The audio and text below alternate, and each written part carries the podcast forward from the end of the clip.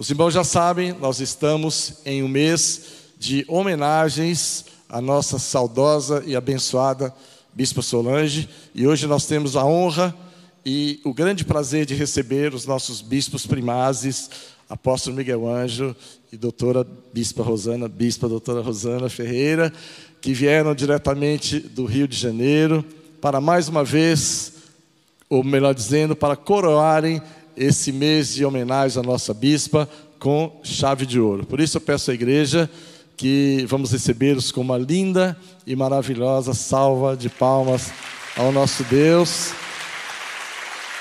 pela honra e pelo privilégio de tê-los conosco. Amém, meu apóstolo, meu amigo, bem-vindos mais uma vez juntamente com a bispa a Cristo Vivo em São Paulo. O altar é de vocês. E, por favor, se deixem usar pelo Senhor. Eu sei que assim será, porque todos nós, como disse o bispo, bispo Fê, estamos com excelentes expectativas. Glórias a Deus. Sabedores que somos, que não seremos frustrados. Ah, em nome de Jesus. Em nome de Jesus. Muito obrigado, meu bispo amado. Amém. Deus Graças seja louvado. Deus. Amém. Podemos assentar, por favor.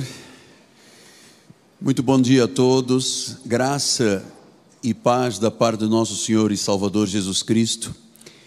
Quero cumprimentar a noiva de Cristo, quero saudar esta cidade do Deus vivo, quero glorificar a Deus por esta universal Assembleia dos Santos, pela igreja dos primogênitos que tem os seus nomes arrolados nos altos céus, aos espíritos justos e aperfeiçoados. Isso são palavras de Paulo aos Hebreus.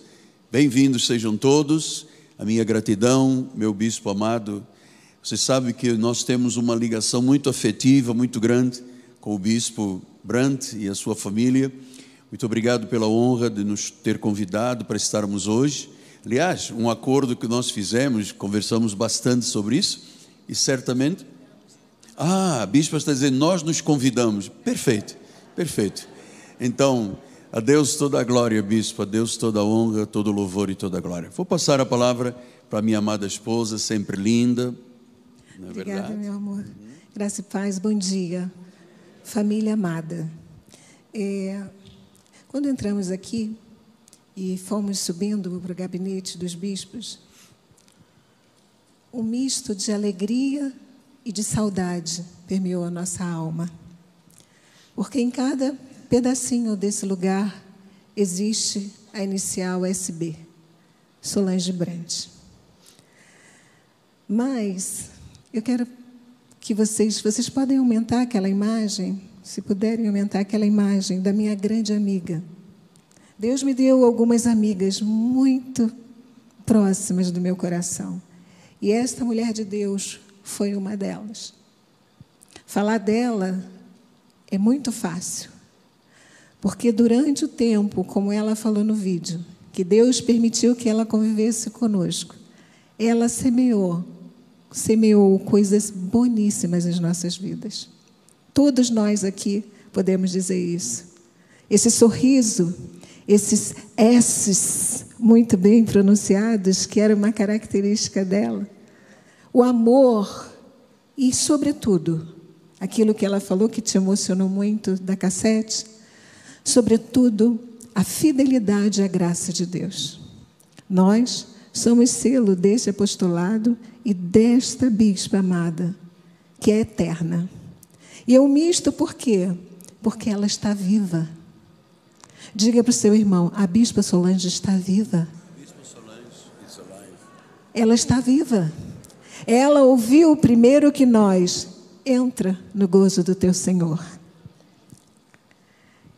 Nós estamos felizes, estamos saudosos, e estamos certos de que o legado dela está vivo, bispo, na sua vida, na vida dos filhos, na vida dos netos e na vida de cada um de nós aqui. Porque vai sim, cada um de nós vai mantê-la viva. Ela está viva.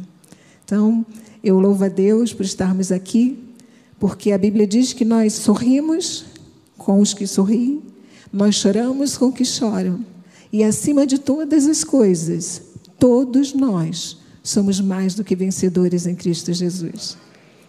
O cristão vive uma ambiguidade muito grande. Quem aqui quer ver a glória de Deus?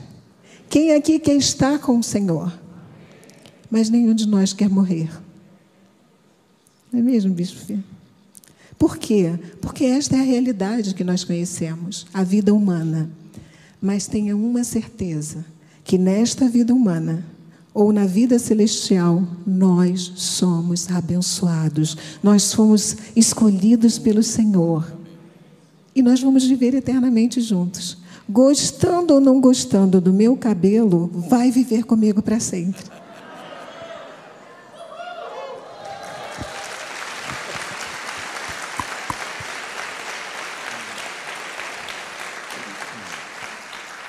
Para terminar, que o pregador não sou eu, é ele. Graças a Deus é ele, né? Para terminar, eu quero dizer a você, dar um conselho a você. Ame aquela pessoa que Deus colocou ao seu lado, com todas as forças que você tiver. Valorize o amor da sua vida. Seja um avô, seja uma avó, seja um esposo, um marido, seja um cônjuge, seja um filho. Seja um ente querido, seja um neto. Ame. Sabe por quê? Porque amanhã é tarde para amar. Amanhã não sabemos se poderemos fazê-lo. Então, valorize aquilo que você tem. Dê valor, dê gratidão. Amanheça o dia agradecendo pela pessoa maravilhosa que Deus fez como família. Sabe por quê? Porque nós temos que dar honra aqui nessa terra. E uma coisa que eu via a nossa bispa fazendo era dando honra a todas as pessoas nessa vida. Era uma mulher que sabia honrar, porque ela sabia a honra que ela merecia. Então, em meu nome pessoal, eu quero desejar a vocês, igreja, vocês não estão sozinhos. Nós somos um corpo e, acima de tudo, o nosso Deus está à nossa frente, nos conduzindo em triunfo. Graça e paz. Amém.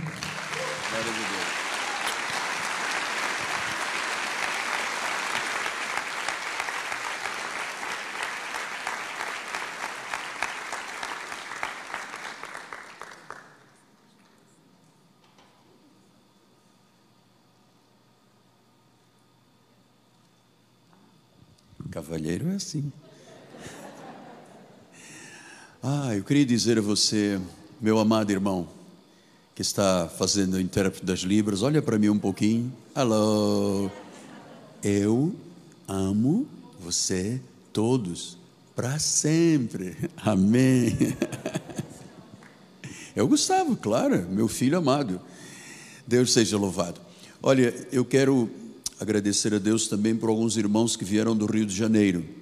Já estou vendo aqui o meu pastor, meu compadre amado, é, Vanderlan, Neide, querida. Vocês sabem que nós temos uma, uma relação muito afetiva também com este casal há muitos anos. Aqueles que primeiro ficaram juntos ao apóstolo e à bispa na igreja, uma bênção de Deus, eu amo a vocês e agradeço por sua vida. Eu já vi o Rodrigo, Rodrigo Ambrósio, onde está? Rodrigo está com a Fabiane, Fabiane, que bom. Você sabe que Rodrigo Ambrósio e a Fabiane são donos de um mercado muito grande na Baixada Fluminense e eles são o suporte da nossa programação de televisão aos sábados. Todos os sábados eu falo desse casal, nós temos um amor muito grande, eles são puros de Deus para a glória do Senhor. Temos mais alguém que veio do Rio de Janeiro? Mais alguém, por favor? Todos são daqui? Oh, que pena, só vieram quatro irmãos do Rio, pensei que vinha a igreja toda.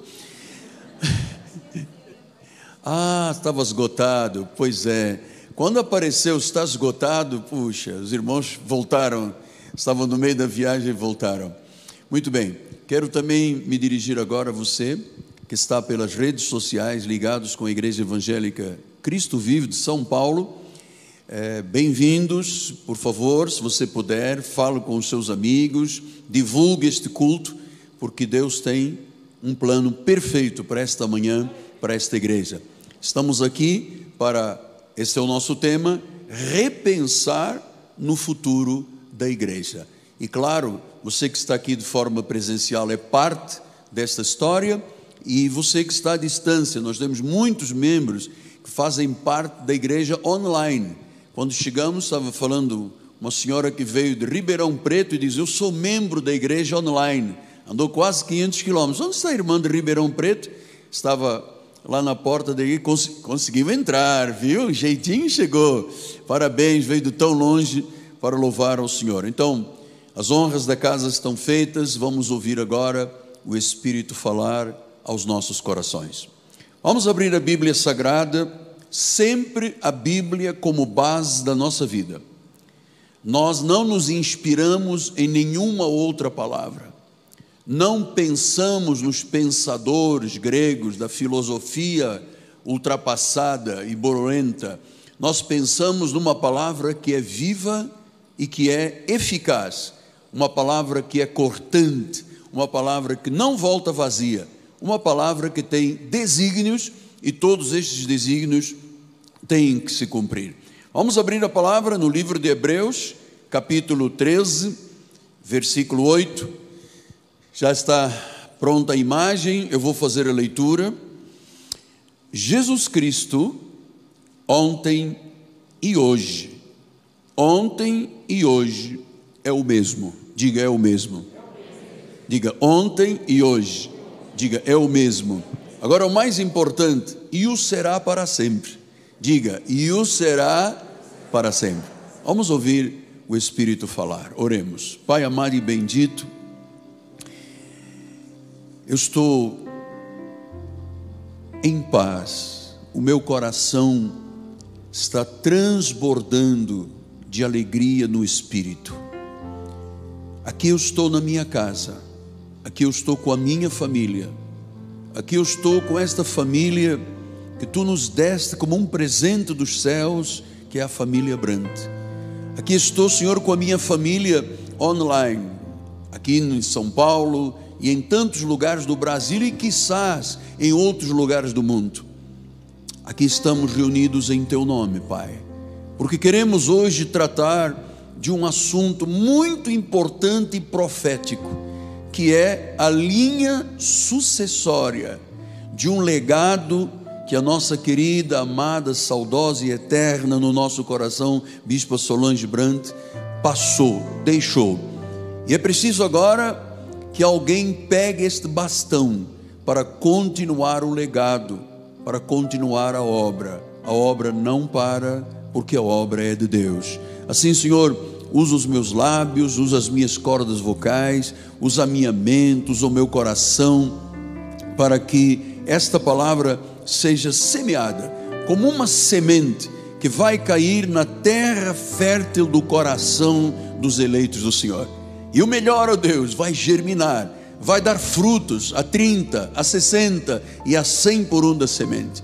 E certamente, Pai, o que for tratado neste dia vai preencher totalmente os nossos corações, vai responder a tantos questionamentos, vai acalmar o coração de todos, em nome de Jesus. E o povo do Senhor diga amém, amém e amém.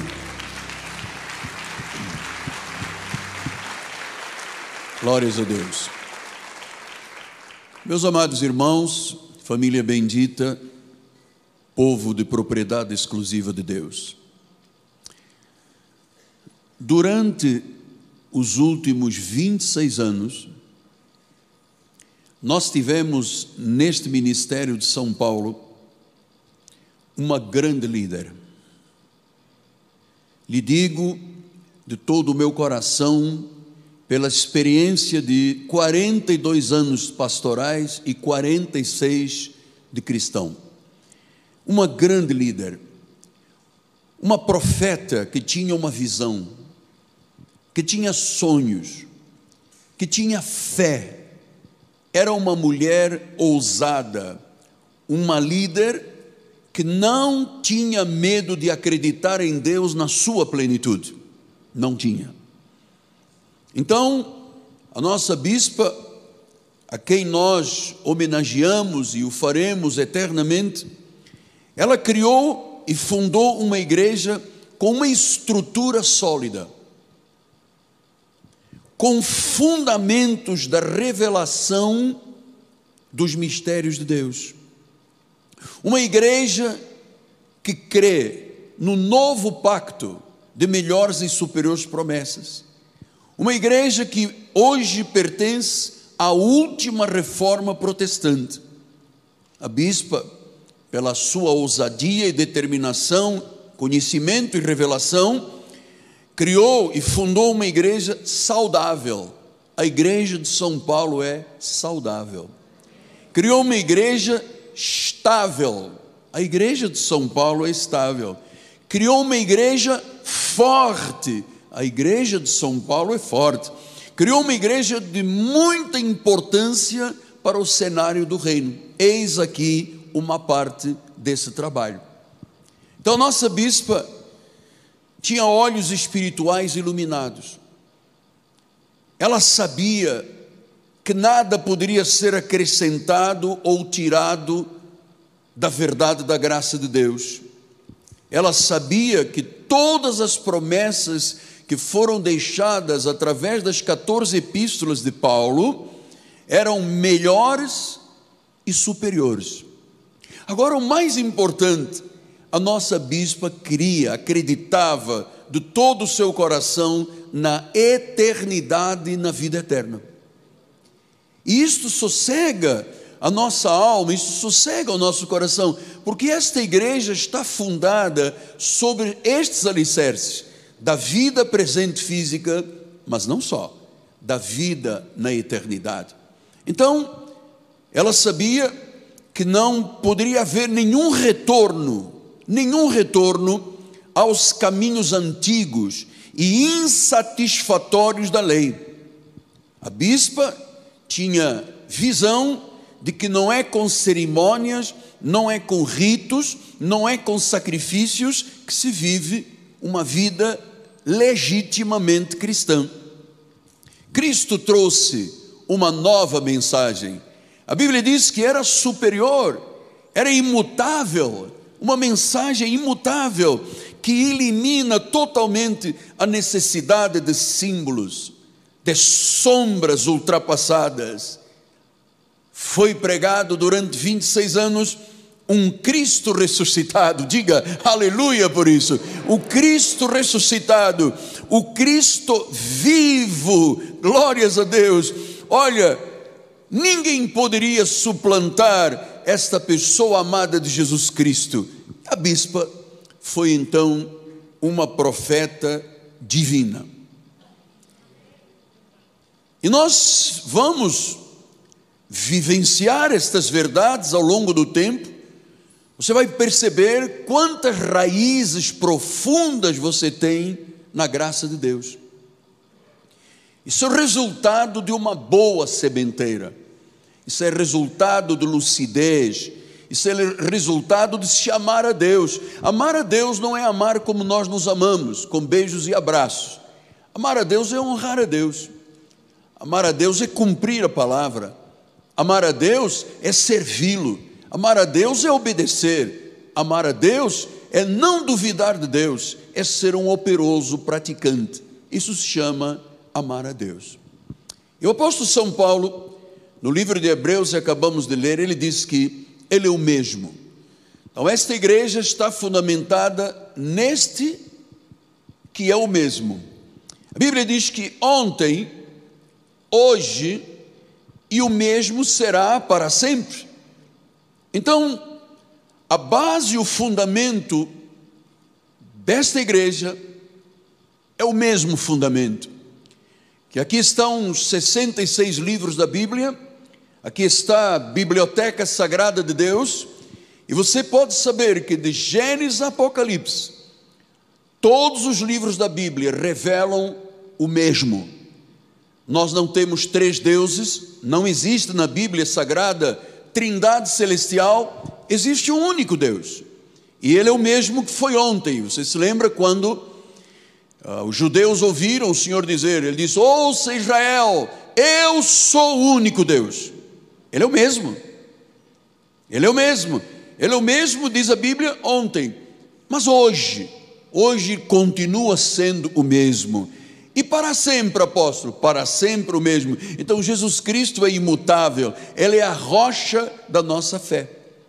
Então, a nossa igreja drapeja, a nossa igreja voa, a nossa igreja revolteia, a nossa igreja está em várias direções e em, várias, em vários lugares. Veja você que a igreja começou de uma forma pequena, uma família, e hoje ela tem braços estendidos no Brasil e no mundo. Você não tem ideia quantas pessoas me chamaram dos Estados Unidos, da Inglaterra, de Portugal, de África, de vários países, todos comentando a, a respeito da vida da bispa. Então significa que nós estamos em várias direções seguras e firmes.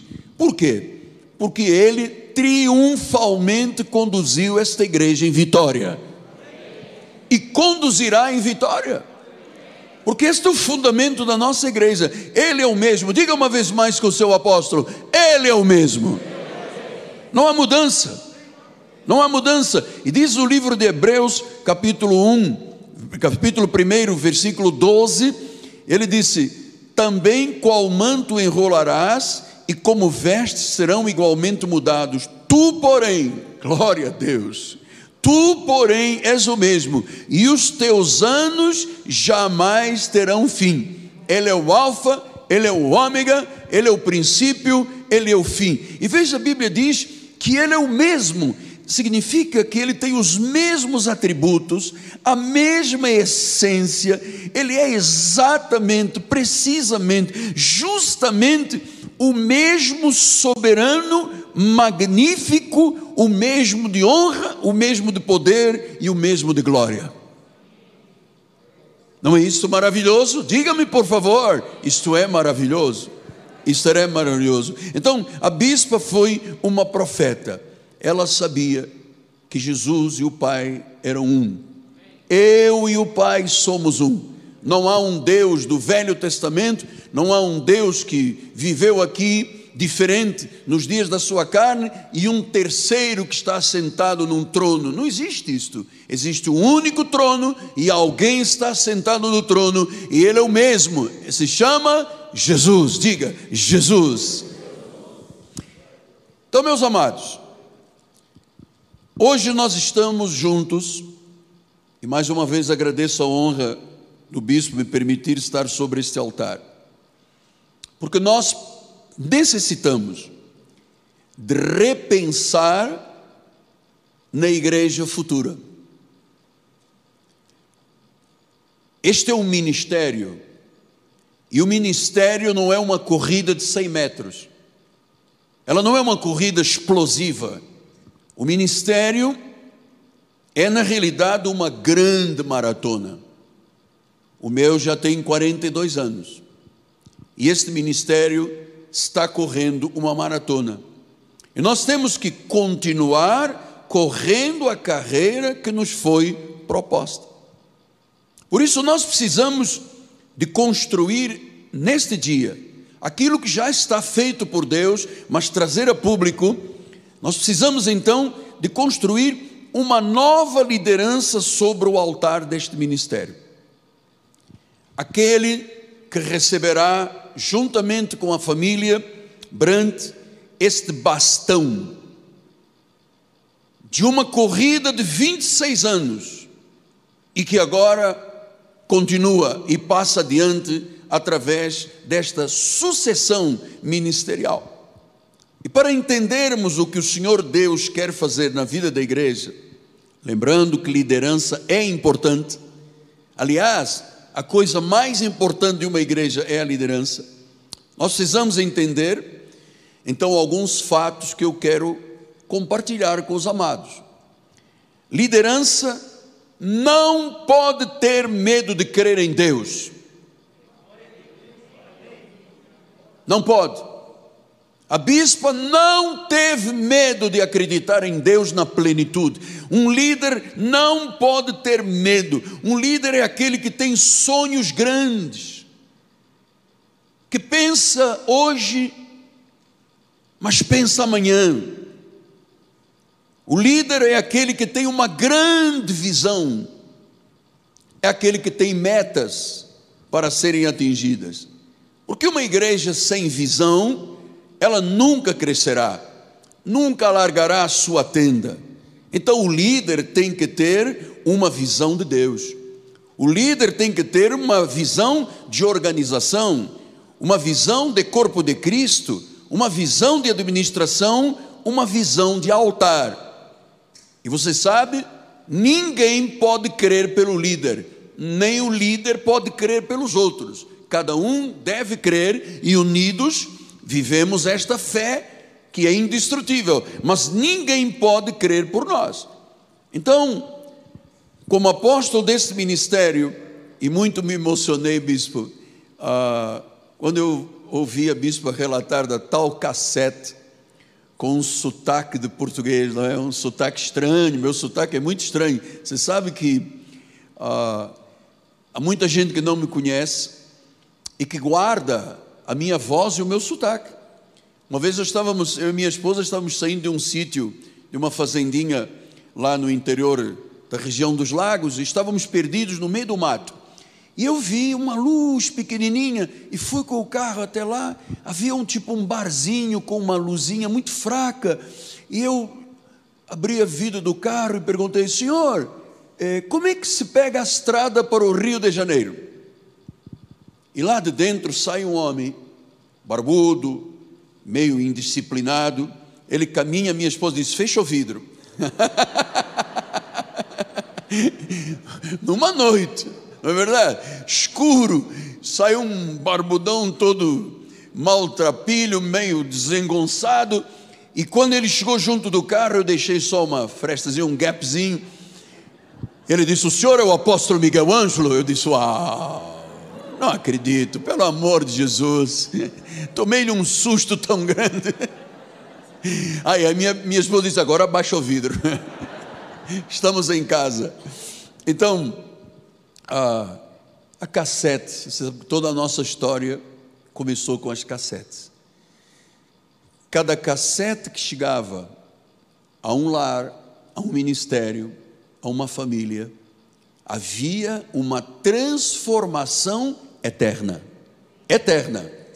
E assim aconteceu e acontece até hoje. Então, eu venho desafiar esta manhã a Igreja de São Paulo para ter unidade com a liderança que o Senhor estabelecerá a partir de hoje, e juntos podermos ter sonhos muito grandes e muito maiores do que se viveu até hoje, porque este era o desejo da bispa.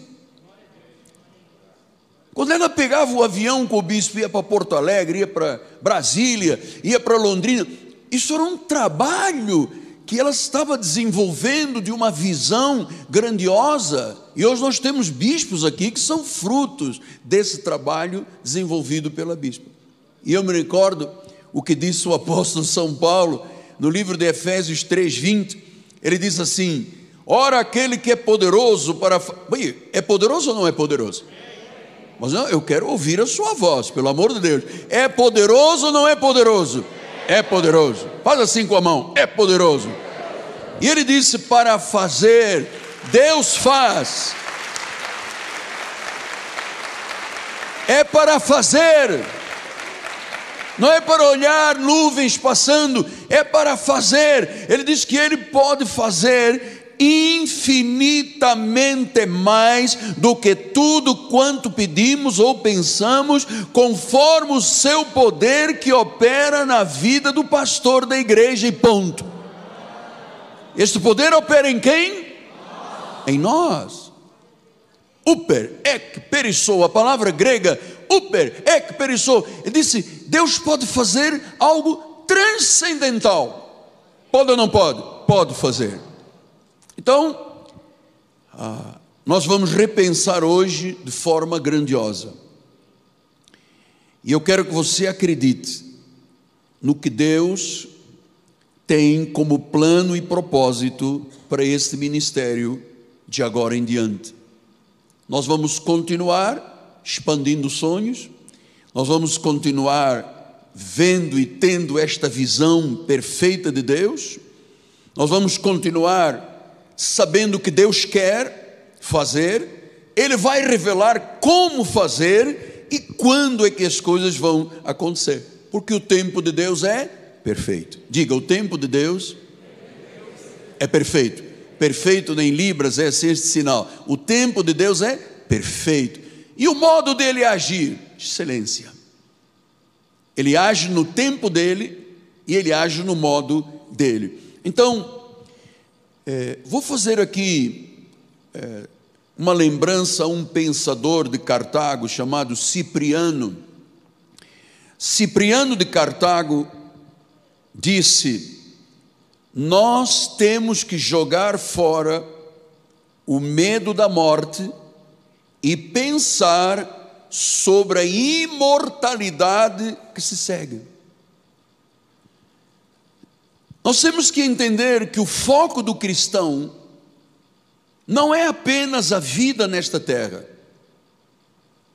O nosso foco é a vida nesta terra, mas é a vida na eternidade, porque a Bíblia diz que Deus amou o mundo de tal maneira que deu o seu Filho unigênito, para que todo aquele que nele crê não pereça, mas tenha a vida eterna. Ele disse: as minhas ovelhas, das minhas mãos ninguém arrebata, eu lhes darei vida eterna. Então nós temos que ter este foco. Estamos todos aqui de passagem. Esta é uma verdadeira peregrinação. De lá viemos em espírito. O Senhor colocou o nosso espírito no ventre de uma mulher que nos deu a luz. Quando nós fomos gerados por Deus no seio das nossas mães, ali já estava um eleito de Deus, ali já estava um predestinado, ali já estava alguém que tinha pré-existência. As coisas não aconteceram agora. Tudo o que está acontecendo na nossa vida vem de lá, vem de antes da fundação do mundo, vem segundo a soberania de Deus. Então, Cipriano tinha razão quando ele disse: jogue fora o medo. Eu sei que é muito difícil, muito desconfortável para todos nós, a bispa já falou disso, é muito desconfortável, mas é preciso jogar fora o medo da morte, para começarmos a pensar na imortalidade que se segue. Então o nosso foco é o hoje, é o amanhã e é o futuro. Então nós temos que ter este foco. Então nós temos que ter este foco, por quê? Porque esta igreja é uma igreja que traz cura. Esta igreja é uma igreja que dá vida. Esta igreja é uma igreja de restauração de vidas. Você se lembra a profecia que já foi compartilhada várias vezes com vocês? O que Deus nos disse? Que este ano seria um ano da restauração de tudo que o Senhor Deus valoriza. Então nós temos que pensar neste plano implacável do Senhor para resgatar vidas, para salvar vidas, para curar vidas, para libertar vidas, trazer restauração. Amados, mais do que nunca, no meio de voltas e reviravoltas que a humanidade está tendo, mais do que nunca é preciso que a voz de Jesus ecoe pelas mídias sociais, rádio, televisão, pela sua vida. Então se lembra o que disse a profecia no livro de Ezequiel quarenta e sete, versículos oito e nove, disse: então me disse, estas águas, e as águas estão saindo agora aqui do altar, estas águas saem para a região oriental, descem a campina, entram no Mar Morto, cujas águas ficarão saudáveis. Diga, águas saudáveis.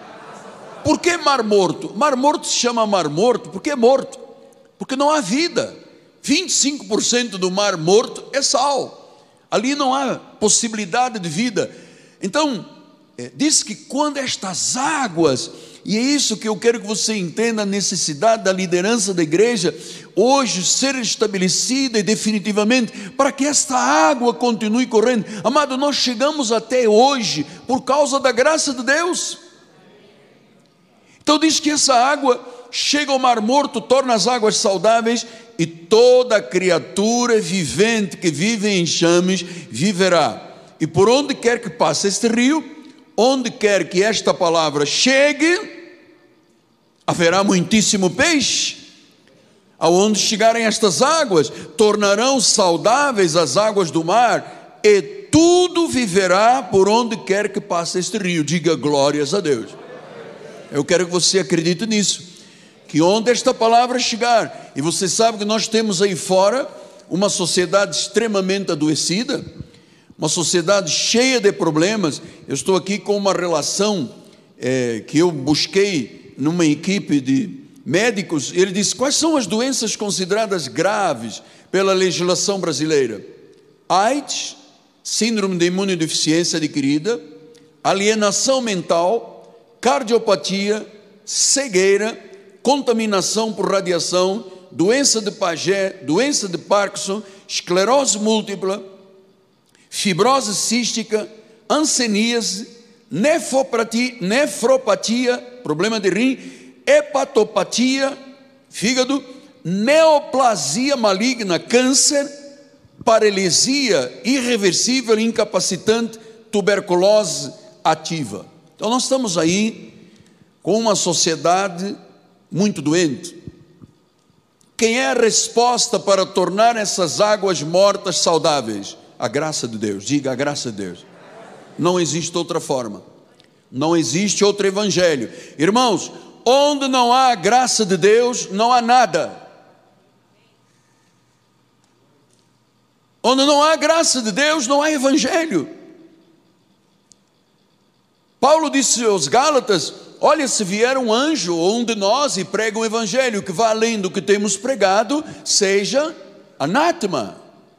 E a Bíblia diz que quem está debaixo das obras da lei está debaixo de maldição. Então nós precisamos, e esta foi a visão que Deus me deu e passou em primeiro lugar a vida da bispo Solange, de trazer esta palavra de revelação para reestruturar e aquilo que está morto poder viver. É isso que a graça de Deus faz. Então, nós temos esse mundo quebrado aí fora, perdas de emprego, pressões financeiras, voltas e reviravoltas, e nós temos a igreja de São Paulo. Esta igreja tem que ter uma visão perfeita do altar, exatamente da presença de Deus, do trono de Deus. O trono de Deus está pela fé erigido neste lugar. Então o rio estará correndo, vai trazer cura em lugares de desolação, vai trazer reestruturação em lugares destruídos, vai trazer restauração familiar. Sim, eu creio que há um bom futuro para a nossa igreja São Paulo e para a nossa denominação Cristo Vivo. Há um bom futuro. O rio está fluindo do trono de Deus. O céu vai se reunir a cada encontro aqui com a terra. Vai haver restauração de tudo aquilo que está quebrado. Então, o altar da igreja tem que gerar segurança à igreja, dignidade aos membros da igreja, estabilidade da sua vida cristã. Então nós temos que tomar decisões com coragem, no meio a mudanças, no meio a incertezas, incertezas sem precedentes.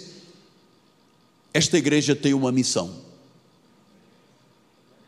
este ministério tem uma missão, e claro que nós aprendemos isto, que Deus não faz nada sem compartilhar com os profetas e sem capacitar os seus ungidos. É Ele que o faz.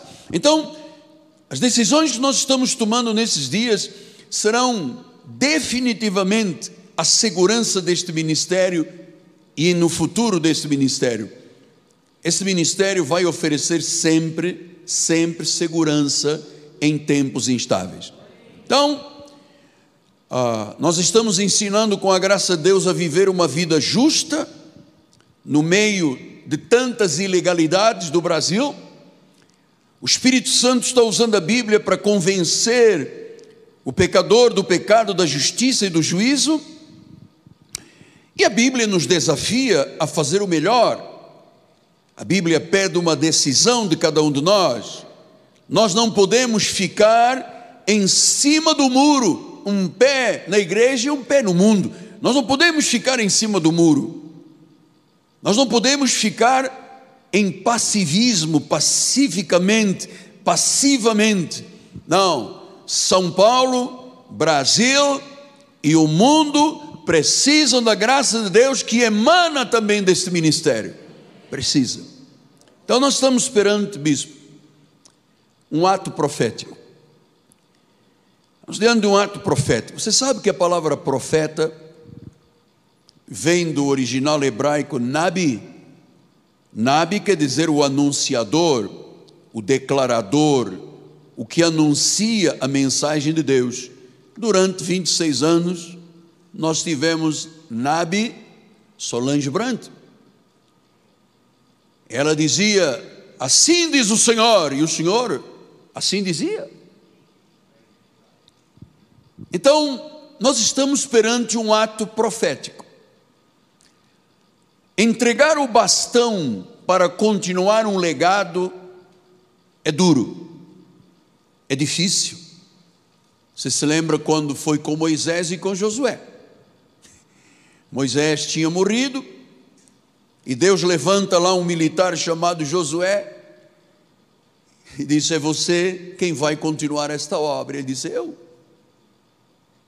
É você, foi você que eu separei, foi você que eu escolhi, você era o assessor número um de Moisés, é com você.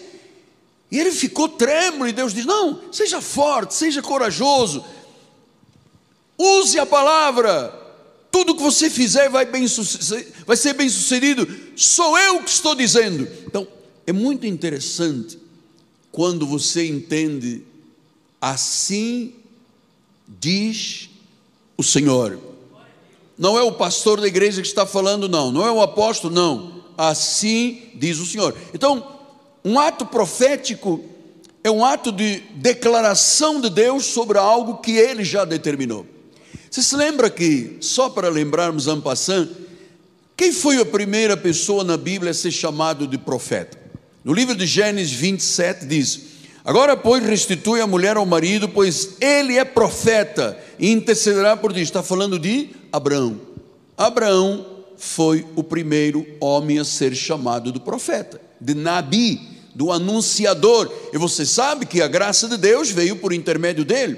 quatrocentos e trinta anos antes da lei de Moisés, Deus mostrou o pacto da graça de Deus. Ele é o pai Abraão. É dele que nós somos co-herdeiros com Cristo, através de Abraão.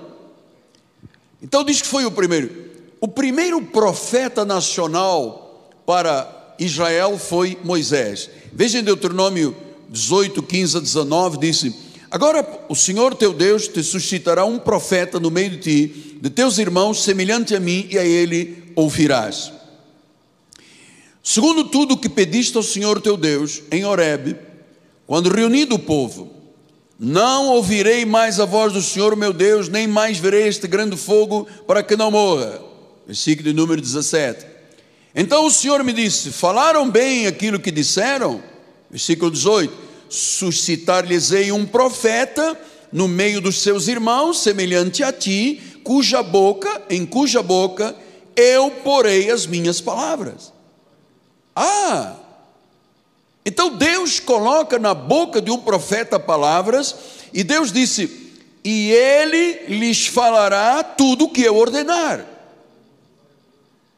De todo aquele que não ouvir as minhas palavras, que ele falar em meu nome, oh, aleluia.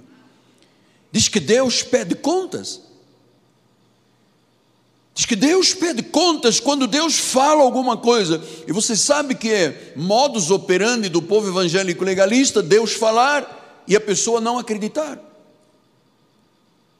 Olha, Deus me disse isto, isto a respeito de você. E a pessoa diz, não, mas eu vou orar primeiro, vou ver como é que estão as coisas. Não acredita.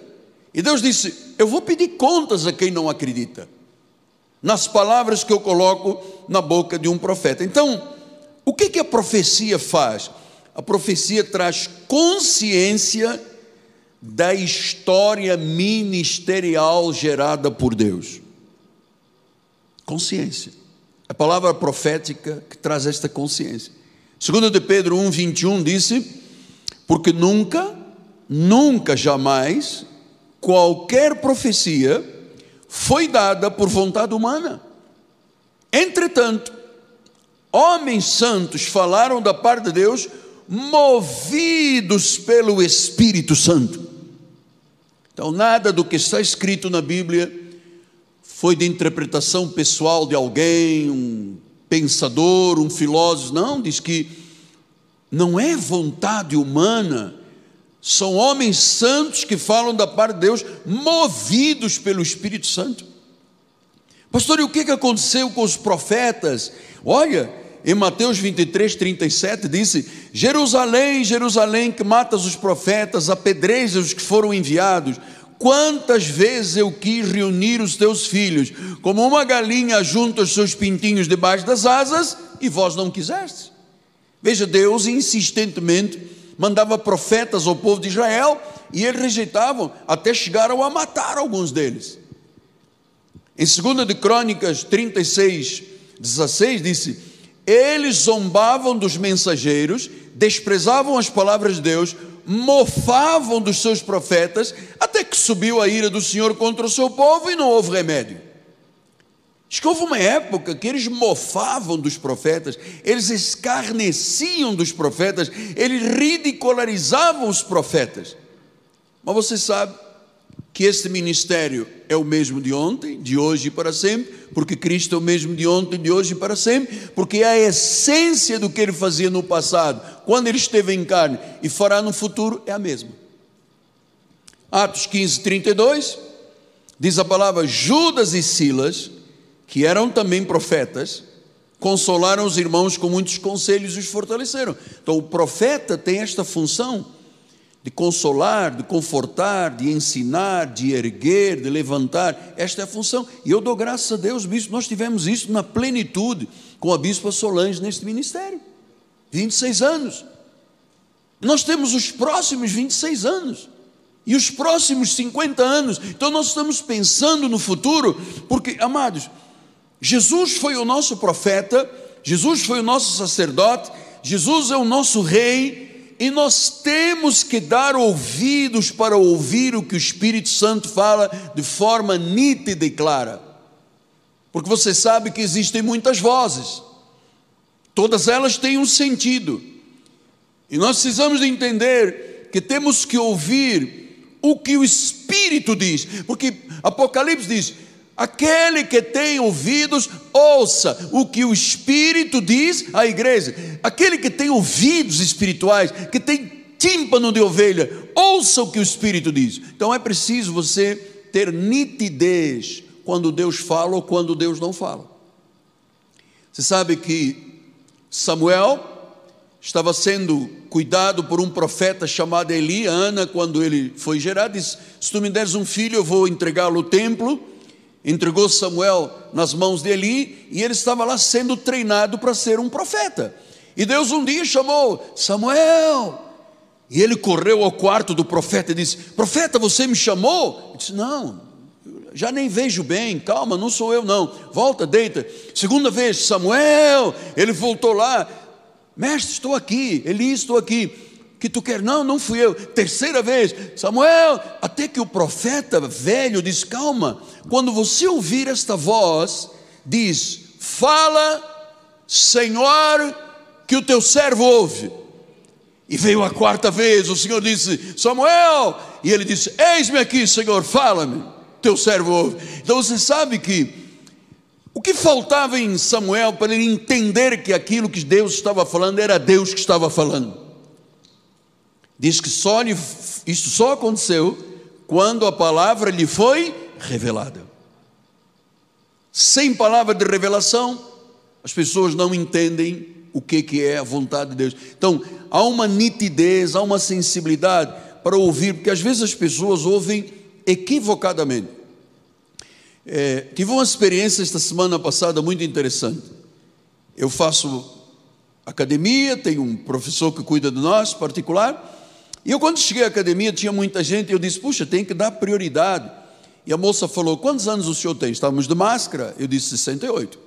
Ela abriu, entrei, e quando estava fazendo exercícios, é, chegou uma senhora do meu lado e disse: olha só, com todo o respeito, nós sabemos que o senhor é bispo de uma igreja, é, o senhor tem mesmo cento e oito anos? disse, não. Aí veio a moça e disse, mas eu ouvi o senhor dizer que tinha cento e oito anos. Eu disse, não, eu tenho sessenta e oito, é a máscara. Você não ouviu com nitidez, sessenta e oito anos. Ah, e disse essa senhora, com todo respeito, senhor bispo, nós estávamos ali confabulando, todos nós queremos chegar aos cento e oito anos com essa força. Eu estava lá puxando ferro.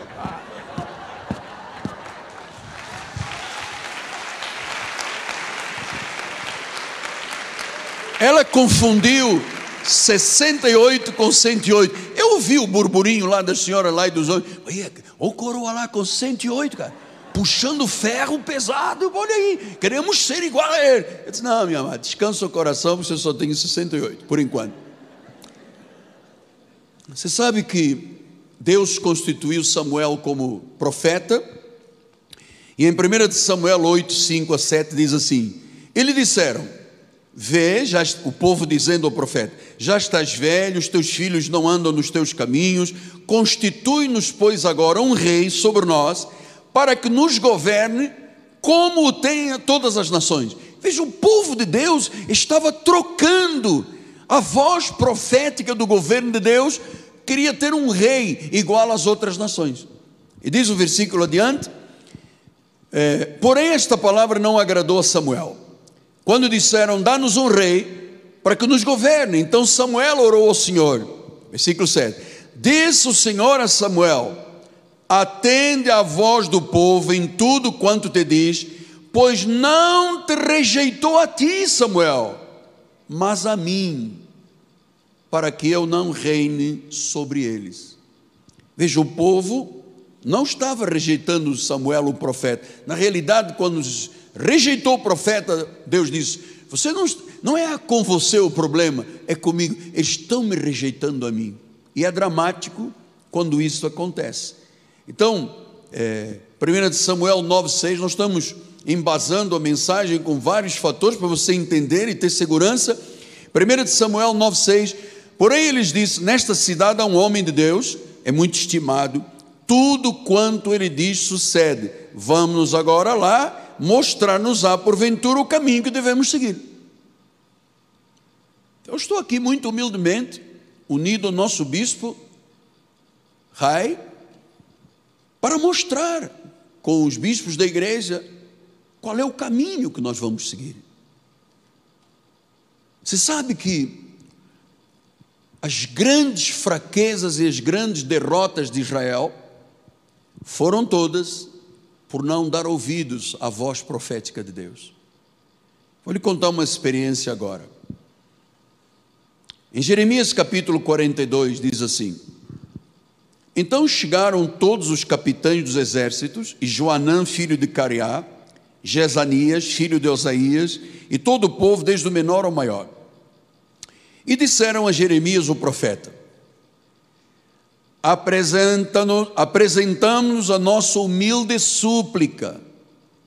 Nós estamos aqui pedindo ao profeta de forma humilde, a fim de que você rogue ao Senhor teu Deus por nós, por este resto, porque de muitos que éramos, só restamos um pouco, uns poucos como vês, com os teus próprios olhos, os outros já tinham todos sido dizimados, a fim de que o Senhor teu Deus nos mostre o caminho por onde havemos de andar e aquilo que devemos de fazer. O pedido está correto. Profeta, estamos aqui humildemente, pergunta a Deus, você ora ao Senhor, você tem intimidade com Ele, você está no esconderijo do Altíssimo com Ele, você vive à sombra do Onipotente com Ele, é, nós precisamos saber se nós vamos para o Egito ou não. Ele disse, nós precisamos saber aquilo que havemos de fazer e onde haveremos de andar. Versículo adiante. Respondeu-lhe Jeremias o profeta, já vos ouvi, eis que eu orarei ao Senhor vosso Deus, segundo o vosso pedido, e tudo que o Senhor vos responder, tudo, eu vos-lo declararei, e nada vos ocultarei. Então, eles disseram a Jeremias, seja o Senhor testemunha verdadeira e fiel contra nós, se nós não fizermos segundo toda a palavra com que o Senhor teu Deus te enviara a nós. Você vê, o povo estava ali submetido. O que Deus te falar, Jeremias, nós vamos fazer. Nós queremos saber onde andar, como viver, se vamos para o Egito, se não vamos. Nós, nós precisamos, nós estamos aqui numa dependência total, cem por cento submetidos a Deus. Versículo seis. Eles ainda disseram: se a resposta de Deus for boa, ou for má, porque às vezes Deus diz não, e nós achamos que é mal. Eu tenho muitas... Olha, se Deus fosse me responder a tudo o que eu lhe pedi, eu seria um monstro. Graças a Deus que Ele só dá o que Ele entende que eu necessito. Então, diz que, seja boa ou má, obedeceremos à voz do Senhor. Vejam, aparentemente, o povo estava de uma... inteireza de coração, de uma submissão incondicional. Se Deus disser uma coisa que é boa ou má, não importa, é Deus que está falando, nós vamos obedecer, porque o nosso Deus a quem te enviamos, para que nos suceda bem ao obedecermos a voz do Senhor Deus. Então todas as vezes que você obedece a Deus, tudo te vai bem. Todas as vezes que você luta com Deus, entra em rota de colisão com Deus, tudo te vai mal. Tudo te vai mal. Esta é a verdade. Amados, não estou falando de dez anos de experiência, estou lhe falando de quarenta e dois anos de experiência pastoral. Todas as vezes que eu vi pessoas que foram contra uma decisão de Deus, que bateram o pé no chão, que disseram o que aconteceram, que murmuraram, que se revoltaram, todos se deram mal. Porque a vontade de Deus é boa, é perfeita e é agradável. O que Ele fala... nós temos que dizer amém. Está na Bíblia, eu creio. Deus diz, eu recebo. Ao fim de dez dias, ao fim de dez dias, veio, então, Jeremias orou dez dias. Senhor, o que eu vou dizer àquele povo? Qual é a tua vontade? Eles podem subir o Egito ou não? Eles já, grande parte deles já foram consumidos, restaram poucos. Qual é a tua vontade? Um dia, dois dias, três dias, quatro dias. Amado, pode acreditar numa coisa, nós tivemos um cuidado de tratar deste assunto com temor e tremor e muita reverência. Tivemos um zoom de mais de três horas e meia, pensando no futuro juntos, porque eu não sou o pastor desta igreja, eu sou apenas o apóstolo da igreja e um conselheiro experiente, mas tiveram, a família teve o cuidado de perguntar o que é que Deus quer, qual é o caminho que devemos seguir, qual é a vontade. Então diz que Jeremias orou uma, dois, três, quatro, cinco, seis, dez dias. Dez dias depois ele voltou e disse: eu estou aqui com a palavra do Senhor. Lembra-se que eles disseram: boa ou má, tranquilo, nós vamos cumprir, nós vamos obedecer à voz de Deus. Dez dias depois, então chamou a Joanã, filho de Cariá, todos os capitães dos exércitos que havia com ele, e todo o povo, desde o menor ao maior. Reuniu a galera, e ele lhes disse: assim diz o Senhor Deus de Israel. Uau. Isso, isso, isso está patente no meu coração com a vida da bispa Solange. O que se fez nesta igreja até hoje, amado, não foi fruto de algo muito simples. Foi fruto de oração, de madrugadas, de estudo, de busca. O bispo me disse várias vezes: minha esposa fica de madrugada, procurando a vontade de Deus, buscando a vontade de Deus. Amado, porque nós não podemos arriscar nada. O mundo já está arriscando demais. Então ele disse: é, eu vou-vos dizer o que Deus disse, fruto da vossa súplica. Versículo de número dez.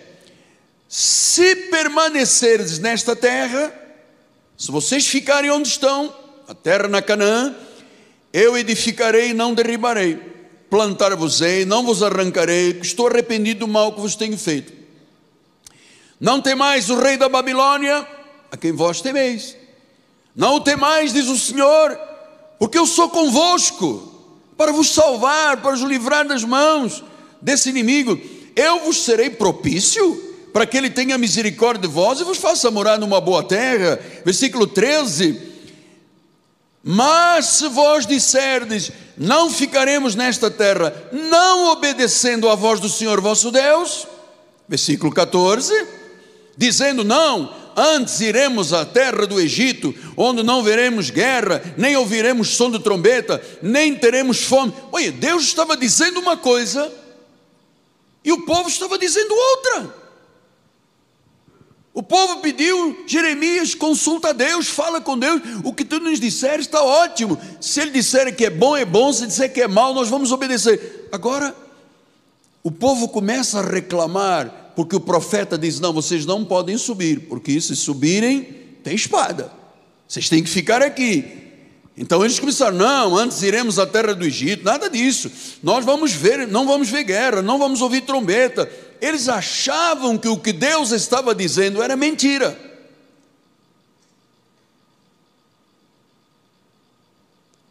Deus disse não, disseram, não, não, não, não, nós vamos subir, não vai haver guerra, nada, o que Deus está dizendo, isso aí é nada, isso é ficha de telefone.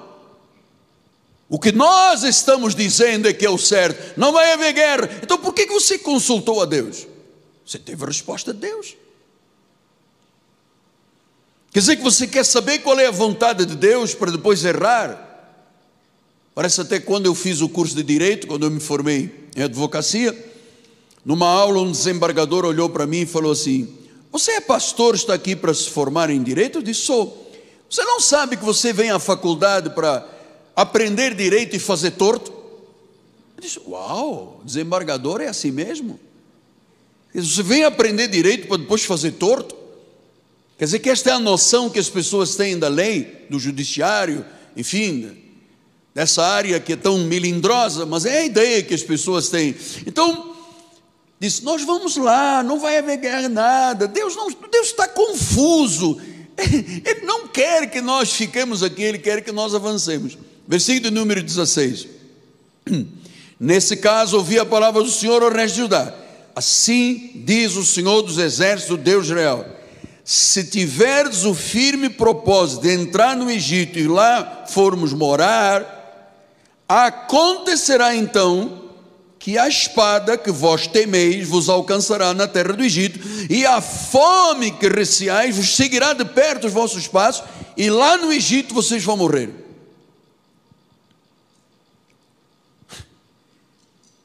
Jesus. Amado, quando você quer saber a vontade de Deus, você tem que saber a vontade de Deus para viver a vontade de Deus. Senhor, dá-me um marido, mas eu quero o Joaquinzinho. Não, você não quer o Joaquinzinho, você está pedindo um marido, você não pode dizer a Deus, eu quero o Joaquinzinho. Senhor, dá-me um varão, uma mulher de Deus. Eu não posso dizer, é a Zequinha dos anzóis, é o Joãozinho dos caracóis. Não, eu tenho que dizer, Senhor, qual é a tua vontade?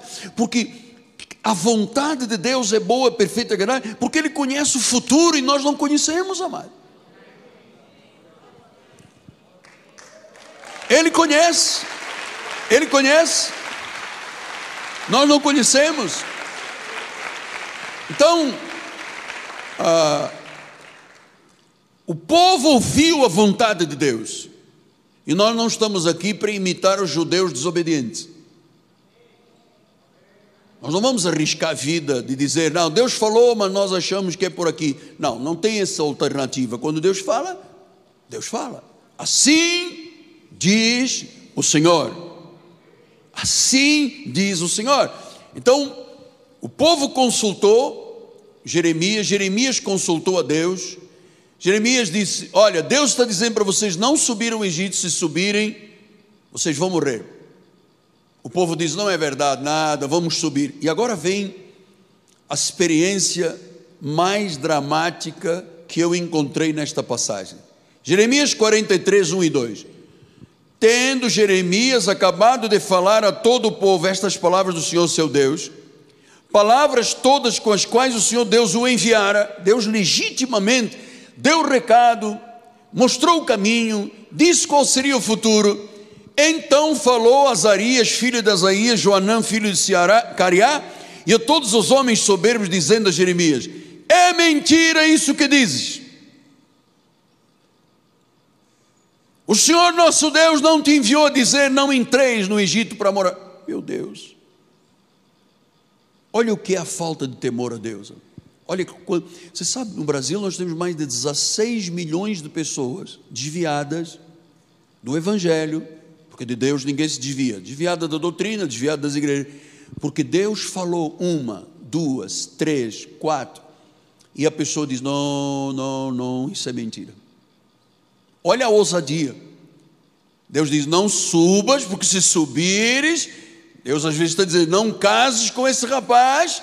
Eu um dia estava numa viagem, tinha um casamento para fazer, e num sábado, eu estava na terça-feira, e Deus me disse: volte para casa, chame a mãe da moça, chame a moça e diga para ele, ela não casar com este rapaz. Eu interrompi a minha viagem, voltei para o Rio, chamei a mãe e a filha disse: vocês acreditam em Deus? Oh, evangelista, eu era evangelista. Oh, evangelista, acreditamos em Deus. Vocês acreditam na voz do seu pastor? Oh, aleluia, glórias a Deus, é tudo que nós acreditamos. Então eu vou dizer para você: não case com esse homem. Oh, aleluia, agora, agora eu vou rodar a baiana.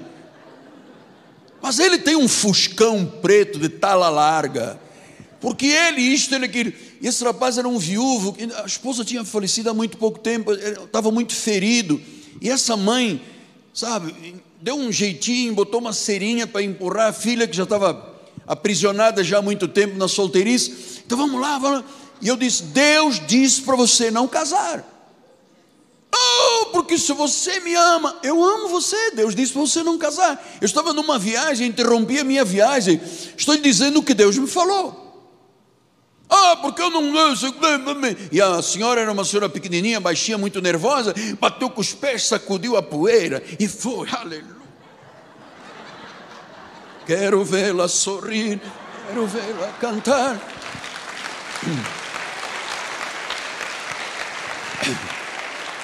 Bom, e a senhora bateu no meu pé: tens que casar a minha filha. Fomos para o dia do casamento. Quando começou, entrou um rapaz destruído, cabeça baixa, e entrou a mocinha toda serelepa, né? Imagina, ia ter lua de mel no Sheraton.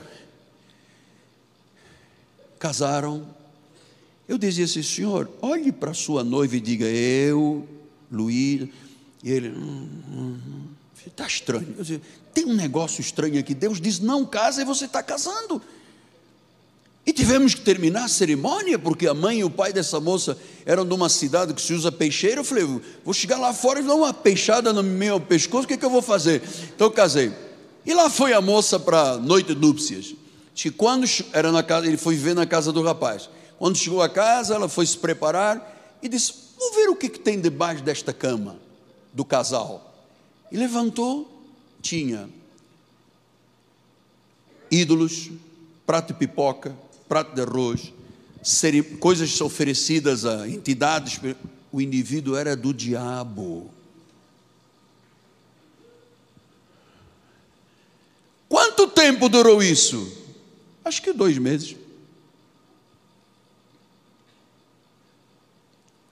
Então, quando Jeremias disse: Deus disse que não vais lá, porque se for tem espada, é mentira. Deus não te falou nada disso. Jeremias quarenta e quatro, cinco. Mas eles não obedeceram, nem inclinaram os ouvidos para se converterem da sua maldade, para não queimarem incenso aos outros deuses, que não ouviram, não inclinaram os ouvidos. Versículo doze: tomarei o resto de Judá, que se obstinou a entrar na terra do Egito para morar, onde será ele de tudo consumido. Todo esse povo vai ser consumido. Cairá a espada, a fome, desde o menor ao maior, perecerão, morrerão a espada e a fome, serão objeto de maldição, espanto, desprezo e opróbrio.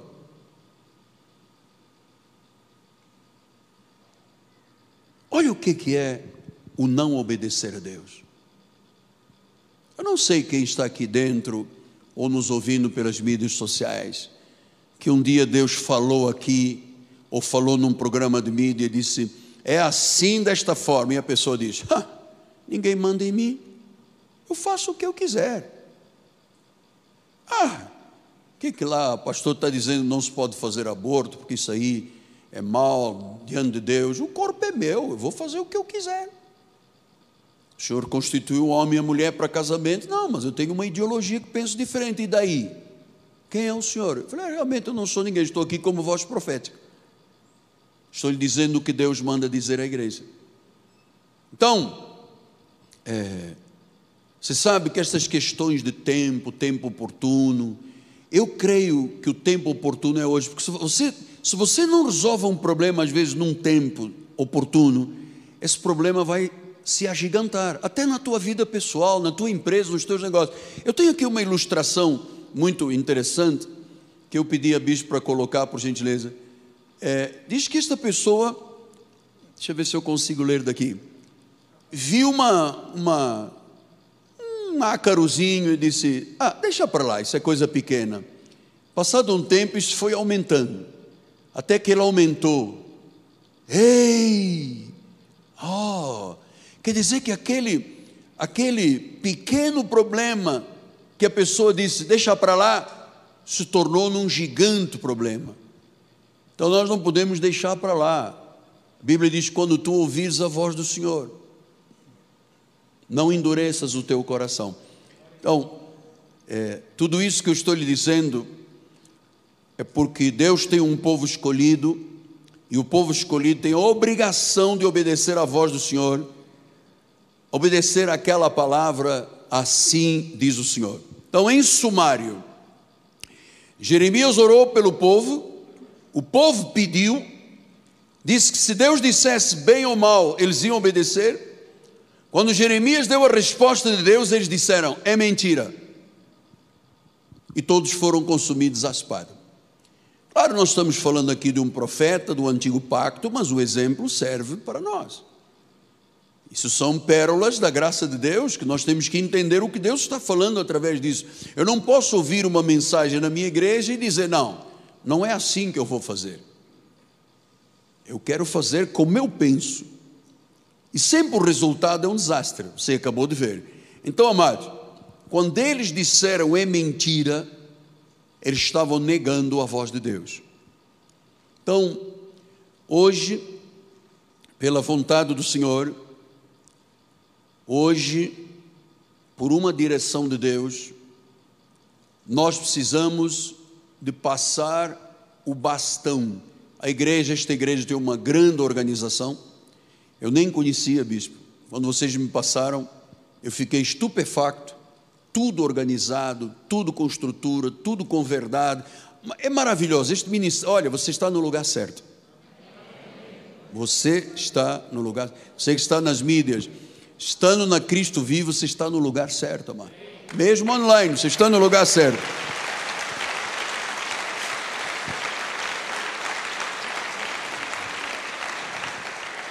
Então, é,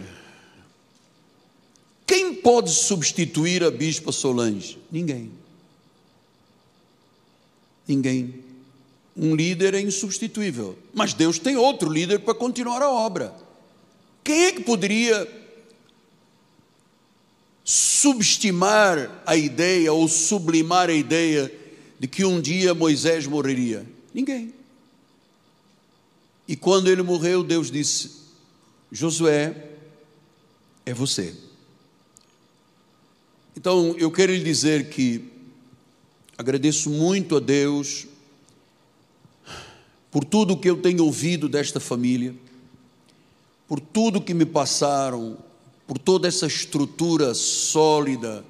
Não conheço muitos ministérios assim, deixa eu lhe dizer, com verdade, com sinceridade, com honestidade. É bom ter uma igreja assim, bispo, podermos nos olhar uns nos outros, nos olhos e dizer, puxa, aqui há a verdade, a transparência entre nós. E a verdade é que se a bispa é insubstituível, a obra tem que continuar, e a obra tem que ter um responsável profeticamente pelo altar da igreja. Nosso bispo Rai é o patriarca da família, da igreja, esta figura patriarcal que nós amamos, respeitamos. Você sabe que a ligação minha com o bispo é algo sobrenatural, é uma coisa, sabe, mais chegada que irmão na carne, é uma coisa muito interessante, como é que Deus nos uniu.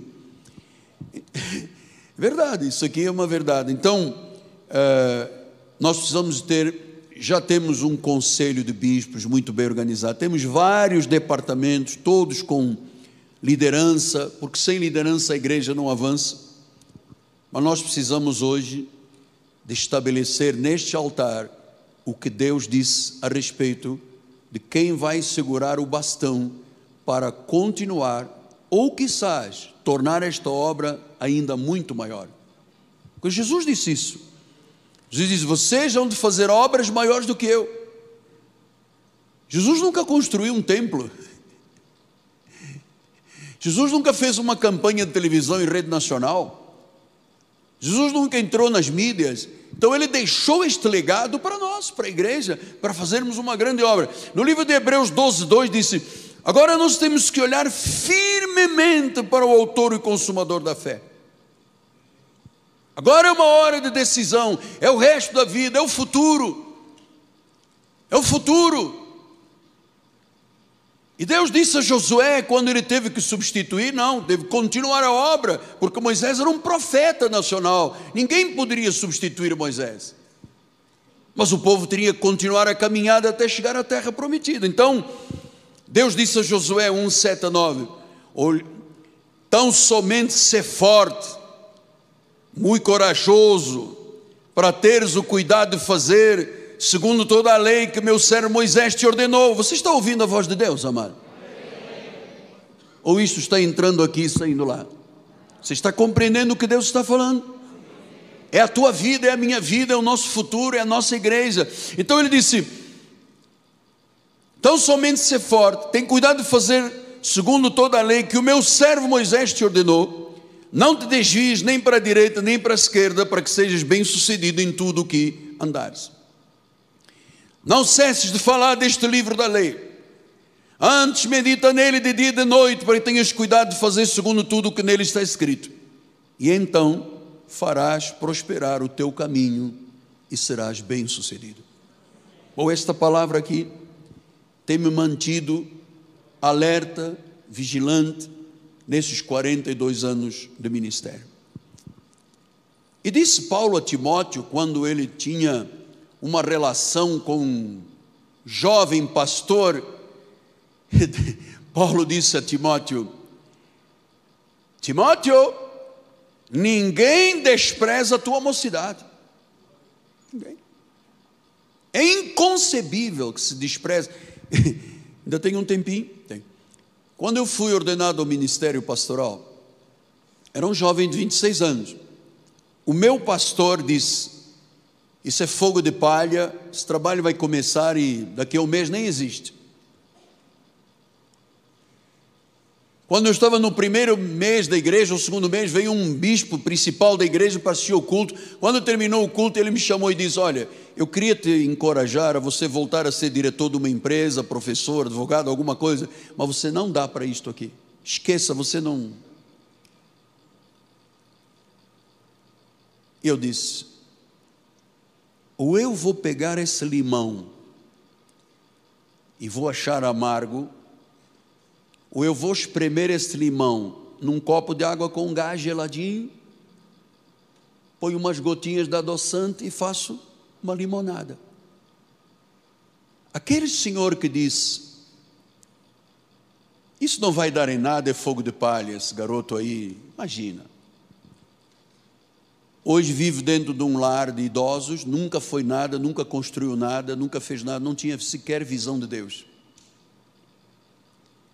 E esse pastor que disse, esse bispo que disse, olha, arranja outra profissão, você não vai dar, é melhor entregar logo o trabalho da igreja. Nunca construiu nada na vida. E para a glória, honra e louvor do Senhor, nós temos uma grande obra construída. Uma grande obra construída.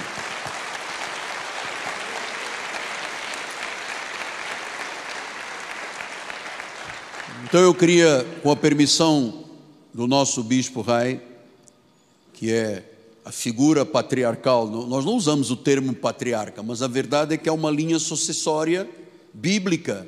Quando Deus quis que Salomão fosse rei, Deus levantou Davi, e Davi orientou o filho e disse: Salomão, seu homem, faz aquilo que o teu pai fez, segue a obra de Deus que o teu pai fez. Então Deus consagrou Salomão como rei de Israel. E hoje nós temos o prazer e a honra, amados, de dizer que o bispo Fernando Brandt é quem vai suceder no bastão e na liderança do altar da igreja.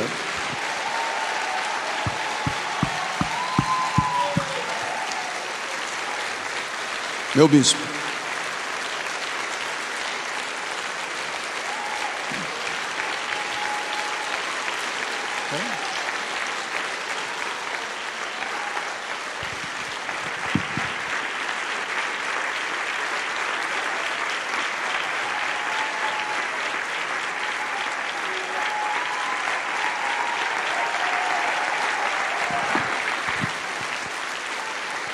Eis a resposta de Deus. Eis a resposta de Deus. Sobre ele, depois de orarmos, depois de compartilharmos com a família, depois de muitas horas aos pés do Senhor, Deus disse: ele vai continuar a obra da bispa Solange.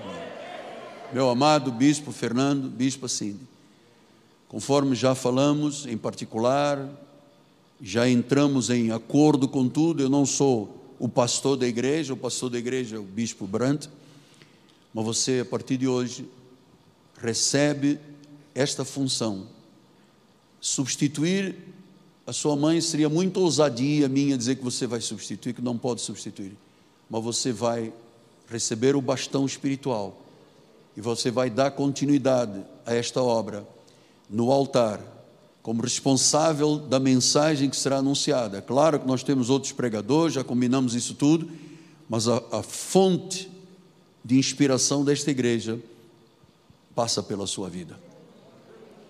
Eu te louvo, Senhor, porque este teu filho foi obediente à voz de Deus.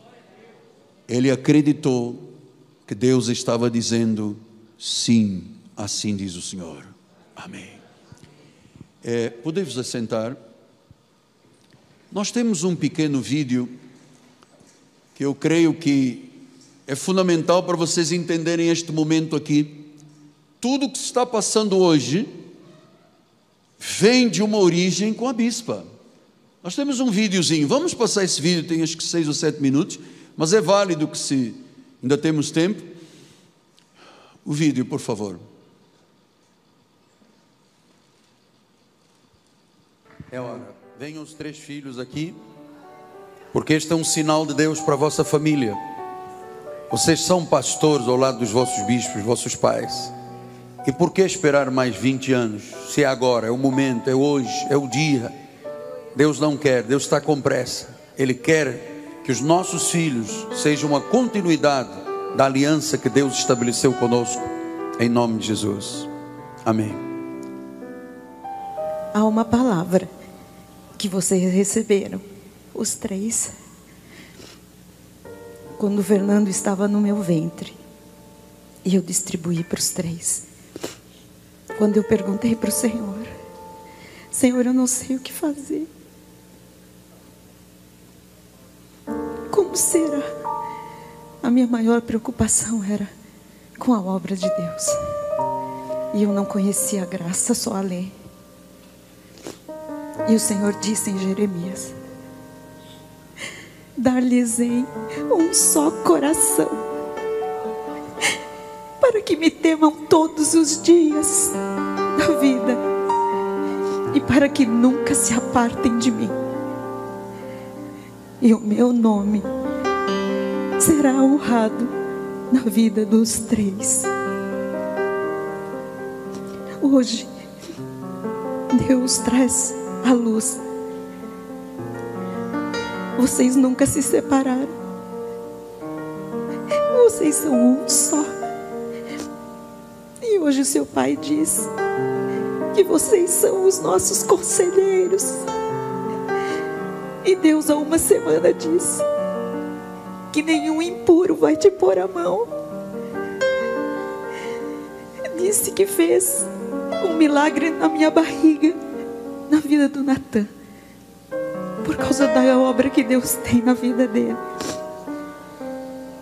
E Deus disse para você, Fernando, que você é boca de Deus em casa, que você é a alegria do Senhor.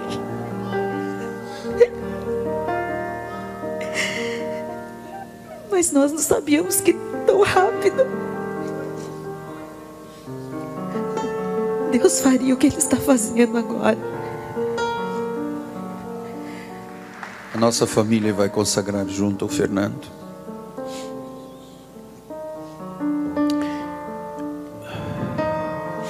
Este é um momento que marca definitivamente a história da igreja, da Igreja Cristo Vive, a Igreja de São Paulo e a Igreja Vossa Família, porque vocês são uma igreja.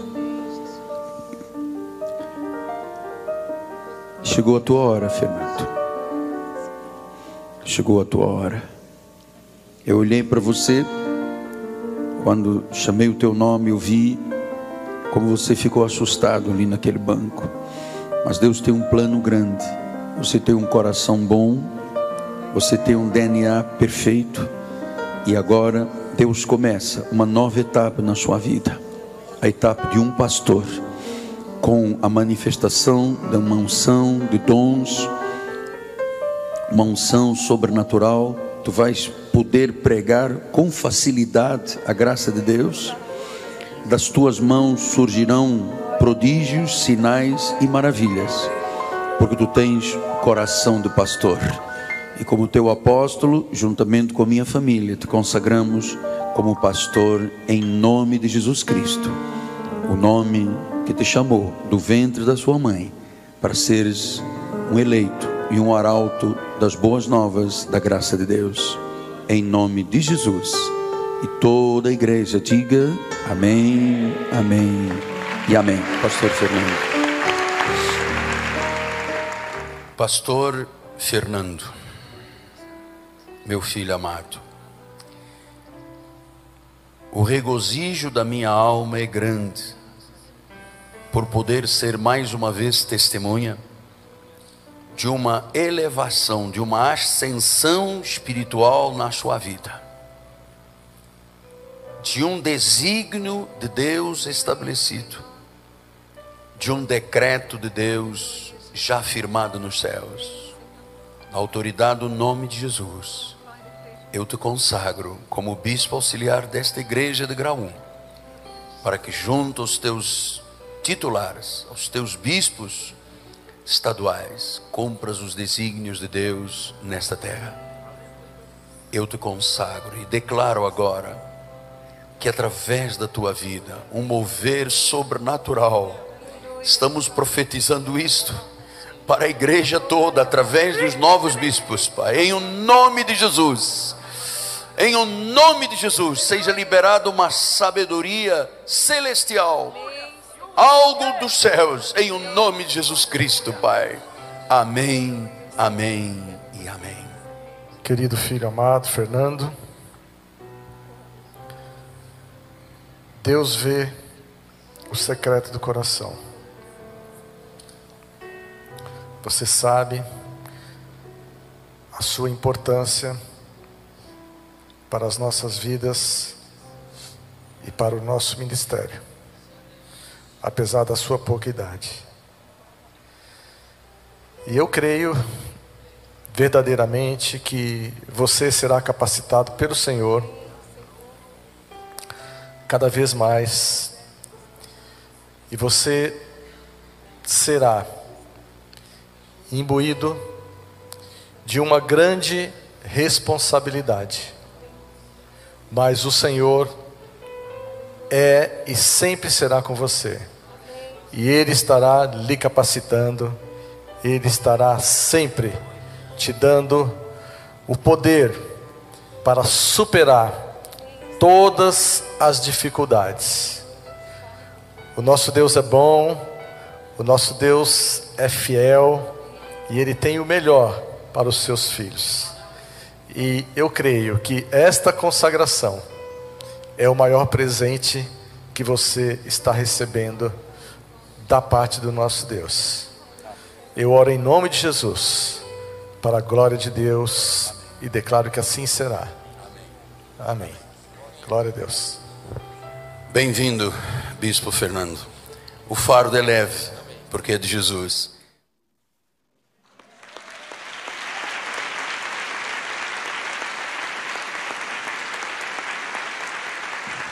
Chama o Bispo Rai, por favor. Glória a Deus. Mais uma vez, Bispo, a minha gratidão a Deus pela honra que o Senhor me concede de fazer parte de uma história. Veja, eu já nem me lembrava mais das coisas que eu vi ontem no vídeo. É uma história. Amém. E quando o Senhor disse, chegou, chegou. Era, era a hora de Deus. Amém, verdade. Na consagração como pastor, como bispo, tudo parecia muito precoce. Como tudo tem sido precoce na sua vida. Mas era a vontade de Deus. Deus falou desta forma. Amém. Obrigado, Bispo, pela Amém. honra que me dá a mim e a minha amada esposa de podermos ser parte desta história. Amém. Graças a Deus. A honra é toda nossa. Já disse isso várias vezes. Nós somos imensamente gratos ao Senhor pela sua vida, pela sua direção, pelo seu ombro, pelas suas orações, juntamente com a nossa amada Bispa Rosana, que eu vou pedir que venha aqui também agora, juntamente com os demais bispos de São Paulo. Eu queria que viessem aqui ao altar nesse momento, para que nós possamos orar, né, nessa passagem de bastão, como bem disse o nosso abençoado apóstolo, o anjo do nosso ministério. Nós estamos aqui, como foi com Jeremias, para dizer que nós cremos que o Senhor é o Senhor absoluto desse ministério, dessa igreja, e nós vamos continuar esse legado que veio a nós através da minha linda e abençoada esposa, Bispa Solange, que hoje está muito bem guardada com o Senhor. Mas nós, enquanto estivermos aqui, vamos dar sequência a esse legado, vamos juntos nos colocar integralmente nas mãos do Senhor, para que através de nós essa palavra continue a ser levada a, para os quatro cantos desta terra, e onde quer que haja uma ovelha do Senhor, ela será alcançada por essas águas que fluem desse altar, essas águas restauradoras, estas águas que vão transformar toda e qualquer situação. Deus seja louvado. Amém. Graças a Deus. É, Bispo, o irmão poderia resumidamente falar sobre a organização? Temos pessoas pela primeira vez, gostariam de saber que estão em terra fértil e firme. Amém, amém. Essa igreja é uma rocha. Amém, graças a Deus. Amém. Vou pedir ajuda da nossa técnica para colocar o slide, da nossa, o nosso organograma, organograma operacional. E nós temos ali na parte de cima, logicamente, o verde. Tudo isso está submetido a vontade soberana do nosso Deus. Ele é o Senhor absoluto do nosso ministério e da nossa igreja. Embaixo nós temos ali é, o Conselho de Bispos, ou melhor, a presidência do Conselho, né, ocupado por mim e pela Bispa Solange, até então. E depois nós temos o Conselho de Administração, que é composto por todos os bispos que estão aqui no altar. E depois nós temos a presidência, agora já descendo para a parte operacional. Essa presidência é ocupada por mim, e a vice-presidência pelo Bispo Fernando Brandt, juntamente com seus assessores, juntamente com seus, com a sua assistente executiva. E aqui, na parte amarela, eu vou descer um pouquinho para eu enxergar melhor, nós temos oito diretorias. A primeira delas, de cultos e eventos, cuja responsável é a Bispa Cindy, esposa do, do Bispo Fernando. Depois nós temos uma outra diretoria que é de aconselhamento e apoio às igrejas coligadas, que é, está sob a responsabilidade da bispa Renata. Temos toda a parte de comunicação e marketing, a terceira diretoria, que está sob a responsabilidade da bispa Natália. Depois nós temos a palavra, que estava sob a responsabilidade da bispa Solange. Hoje nós estamos exatamente no momento de passagem de bastão. Ou, a partir desse momento, o bispo Fernando será o responsável pela palavra. Louvor e técnica, bispo Natan Brandt. Inteligência, pastor Rodrigo. A diretoria financeira está sobre a responsabilidade da bispa Silmara. E a, e a diretoria de serviços sob a responsabilidade do bispo Bill. Nós fizemos esse organograma, eu creio que ah, alguns conhecem, logicamente, e já antevendo uma, uma estruturação melhor para que realmente acontecesse, que nós pudéssemos operacionalmente tocar essa obra, porque a obra é grande e à medida que o crescimento existe, se nós não tivermos organizados, nós não conseguimos executar esse legado com excelência. Então, essa, esse era o organograma operacional que nós tínhamos até então, né?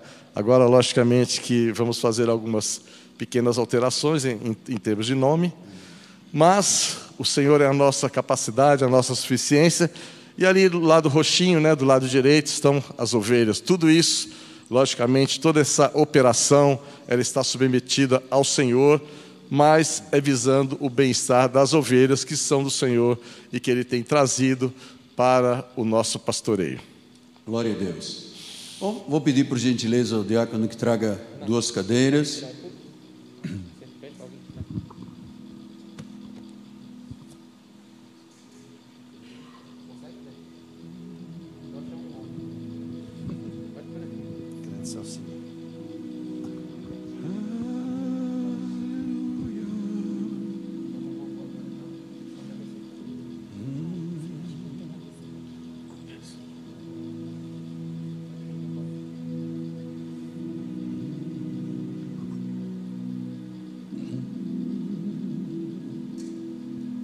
Glórias a Deus.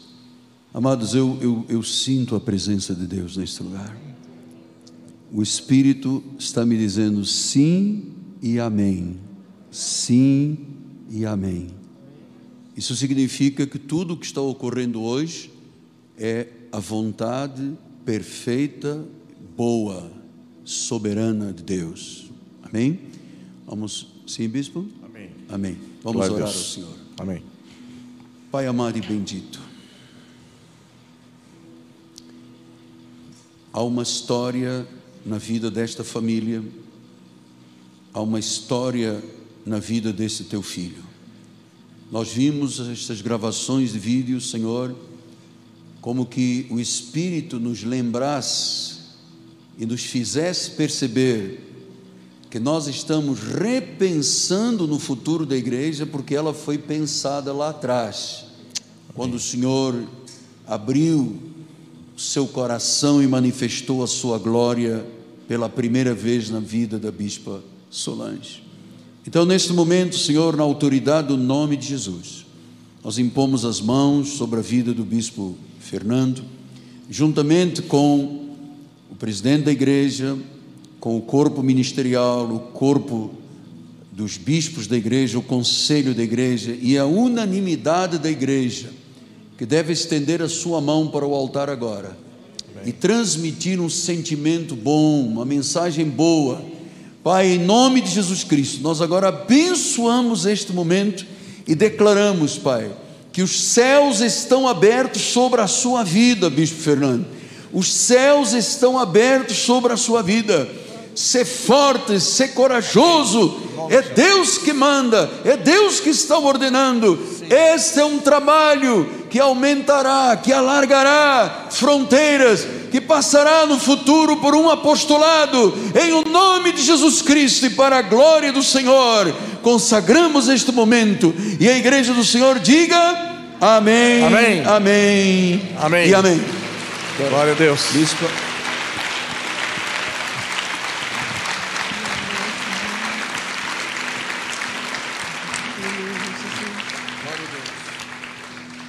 estenda as suas mãos para a vida da Bispa Cindy. Glória a Deus. Senhor, obrigada, Senhor, porque Tu preparaste, Senhor, a melhor esposa, Senhor, para este bispo, Pai. Verdade. Senhor, nós sabemos, Senhor, que é a Tua vontade, nós sabemos, Senhor, que são os Teus caminhos, nós sabemos que a igreja é Tua, Senhor. Sim, Senhor. E nessa hora, Senhor, nós Te pedimos, Senhor, uma capacitação, Senhor, sobrenatural sobre a vida da Tua serva, Senhor. Sim, Deus. Que ela tenha olhos para ver a Tua vontade, que ela tenha ouvidos para ouvir a Tua voz, Senhor, e que ela tenha determinação espiritual para dizer, eis-me aqui, Senhor, e obedecê-la. Cindy, toma nas Tuas mãos o cuidado que Deus vai te dar por estas ovelhas que são dele. Amém. Ele vai capacitar-vos, Ele vai lhe fazer entender, vai lhe dar sobrenaturalmente uma abnegação para que tu entendas que Ele te chamou para ombrear, para ser uma auxiliadora idônea do teu marido e cuidar das ovelhas de Cristo. Nós te consagramos, te re, revestindo a tua vida, amém, desta ousadia de abrir os teus lábios, sim, para pregar a graça genuína de Jesus Cristo. Sim, Deus. Em nome de Jesus. Amém. Amém. Amém. Amém. Amém. Glória a Deus.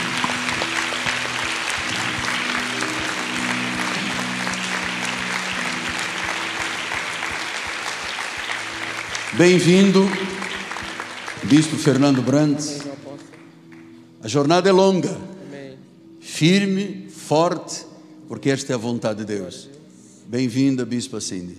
A jornada é longa. Vocês os quatro formarão um time, formam um time que Deus preparou para que a palavra corra por este mundo. A sabedoria é dele, a força é dele, a autoridade é dele, o chamado é dele. Ele te capacitou, Ele te capacitará. Não temas, Deus é contigo, bispo. Deus é contigo, em nome de Jesus, Pai. Amém, Senhor, amém.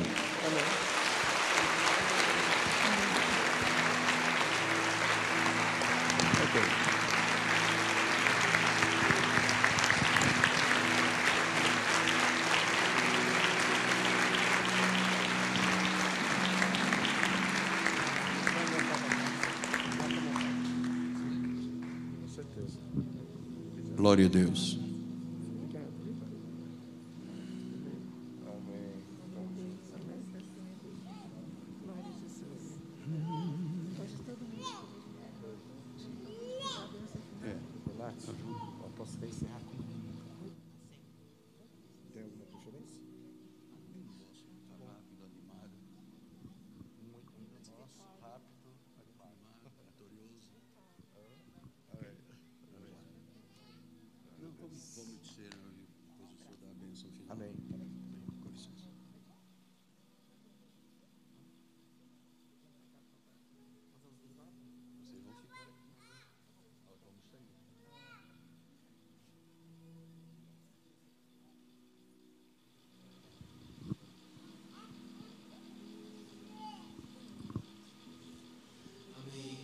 Quantos podem sentir que Deus está no nosso meio? Amém. Eu queria publicamente louvar Deus pela vida do nosso profeta vivo, apóstolo Miguel Ângelo, bispa, é, não só hoje, mas é, sempre. Eu dizia para o apóstolo recentemente que eu cresci ouvindo a voz dele em todas essas fitas, onde minha mãe ali, num primeiro momento, amém, o apóstolo está guardando o microfone, onde a minha mãe num primeiro momento escutava ali num radinho preto. E aos domingos ali, dia da semana, antes do culto, ela tirava as mensagens do apóstolo, e ela apertava o play, depois o pause, depois ela voltava, e aquele barulho, acho que meus irmãos vão se lembrar, isso é muito, muito vivo na nossa mente, de clic, clic, clic, e a voz do apóstolo indo e voltando. E eu mandei um áudio para ele recentemente, que enquanto minha mãe estava ali hospitalizada ainda, é, e eu estava aqui trazendo e reproduzindo a palavra profética, eu falei, eu estou muito emocionado, porque eu tenho feito hoje aquilo que minha mãe fez durante vinte e seis anos, e eu ouvindo, ouvindo, e hoje eu com meus filhos no quarto, eu aqui na minha sala, me lembrava de quantas vezes eu, a Rei e o Nath estávamos no quarto, e a nossa mãe ali na sala, fazendo aquilo, com tanta excelência, ela parava, pedia um almoço, ou mesmo ela cozinhava um almoço, junto com meu pai ali, ia buscar alguma coisa aos domingos, E os irmãos não têm a, a noção do que era a Bispa Solange. Somente no altar a gente tem essa noção, mas no bastidor, é, a excelência como mãe, nunca nos deixou faltou, na, deixou faltou nada. Em casa, o almoço, as roupas, toda a casa perfeitamente. Ela chegava na igreja e ela ainda desempenhava ali o chamado com maestria. Então, é, a gente vai ter muito tempo para falar de todos os atributos da nossa mãe, mas eu queria nesse momento, antes de nós louvarmos, agradecer a Deus pelo seu amor. É, não só pela minha vida, mas por esta obra, amém? É, nós estamos aqui não para servir a homens, nós estamos aqui para servir a Jesus. E falando da nossa igreja, nós estamos aqui para servir uma visão, a visão da graça de Deus. E nós temos falado de honrar um legado, e eu quero dizer que nós vamos juntos honrar o legado da nossa bispa, de graça, de é, intrepidez, de ousadia, como nós vimos nos vídeos hoje, daquele desejo que Deus colocou no coração dela, de que todos, lógico que a gente sabe os desígnios de Deus, mas de pregar essa graça para que o maior número de pessoas possam ser alcançadas, tiradas de um sistema, tirada do legalismo, e possam desfrutar, reinar em vida como nós temos reinado. O meu amor pela sua vida, estou aqui para servir esta casa, estou aqui para servir a minha esposa, os meus filhos, meu pai, meus irmãos, você, os bispos, as ovelhas dessa casa. E Deus falou muito ao meu coração. Não temos como entrar em comparação, isso é pecado, não temos como comparar. Cada um de nós somos únicos diante de Deus. Minha mãe era única, incomparável, uma, na minha opinião, a mulher mais extraordinária que já pisou nessa terra. E nós não vamos ficar com comparações, nós sabemos quem ela foi, vamos honrar esse legado, mas nós entendemos que o Senhor tem algo para a minha vida. E eu estou dizendo aqui, eis-me aqui. Eu não sou a minha mãe, não quero ser, não tem como querer ser, mas eu sou o Bispo Fernando, e eu estou aqui para, junto com você, honrar esse legado. Eu amo a sua vida. A Deus toda a honra e toda a glória. Amém.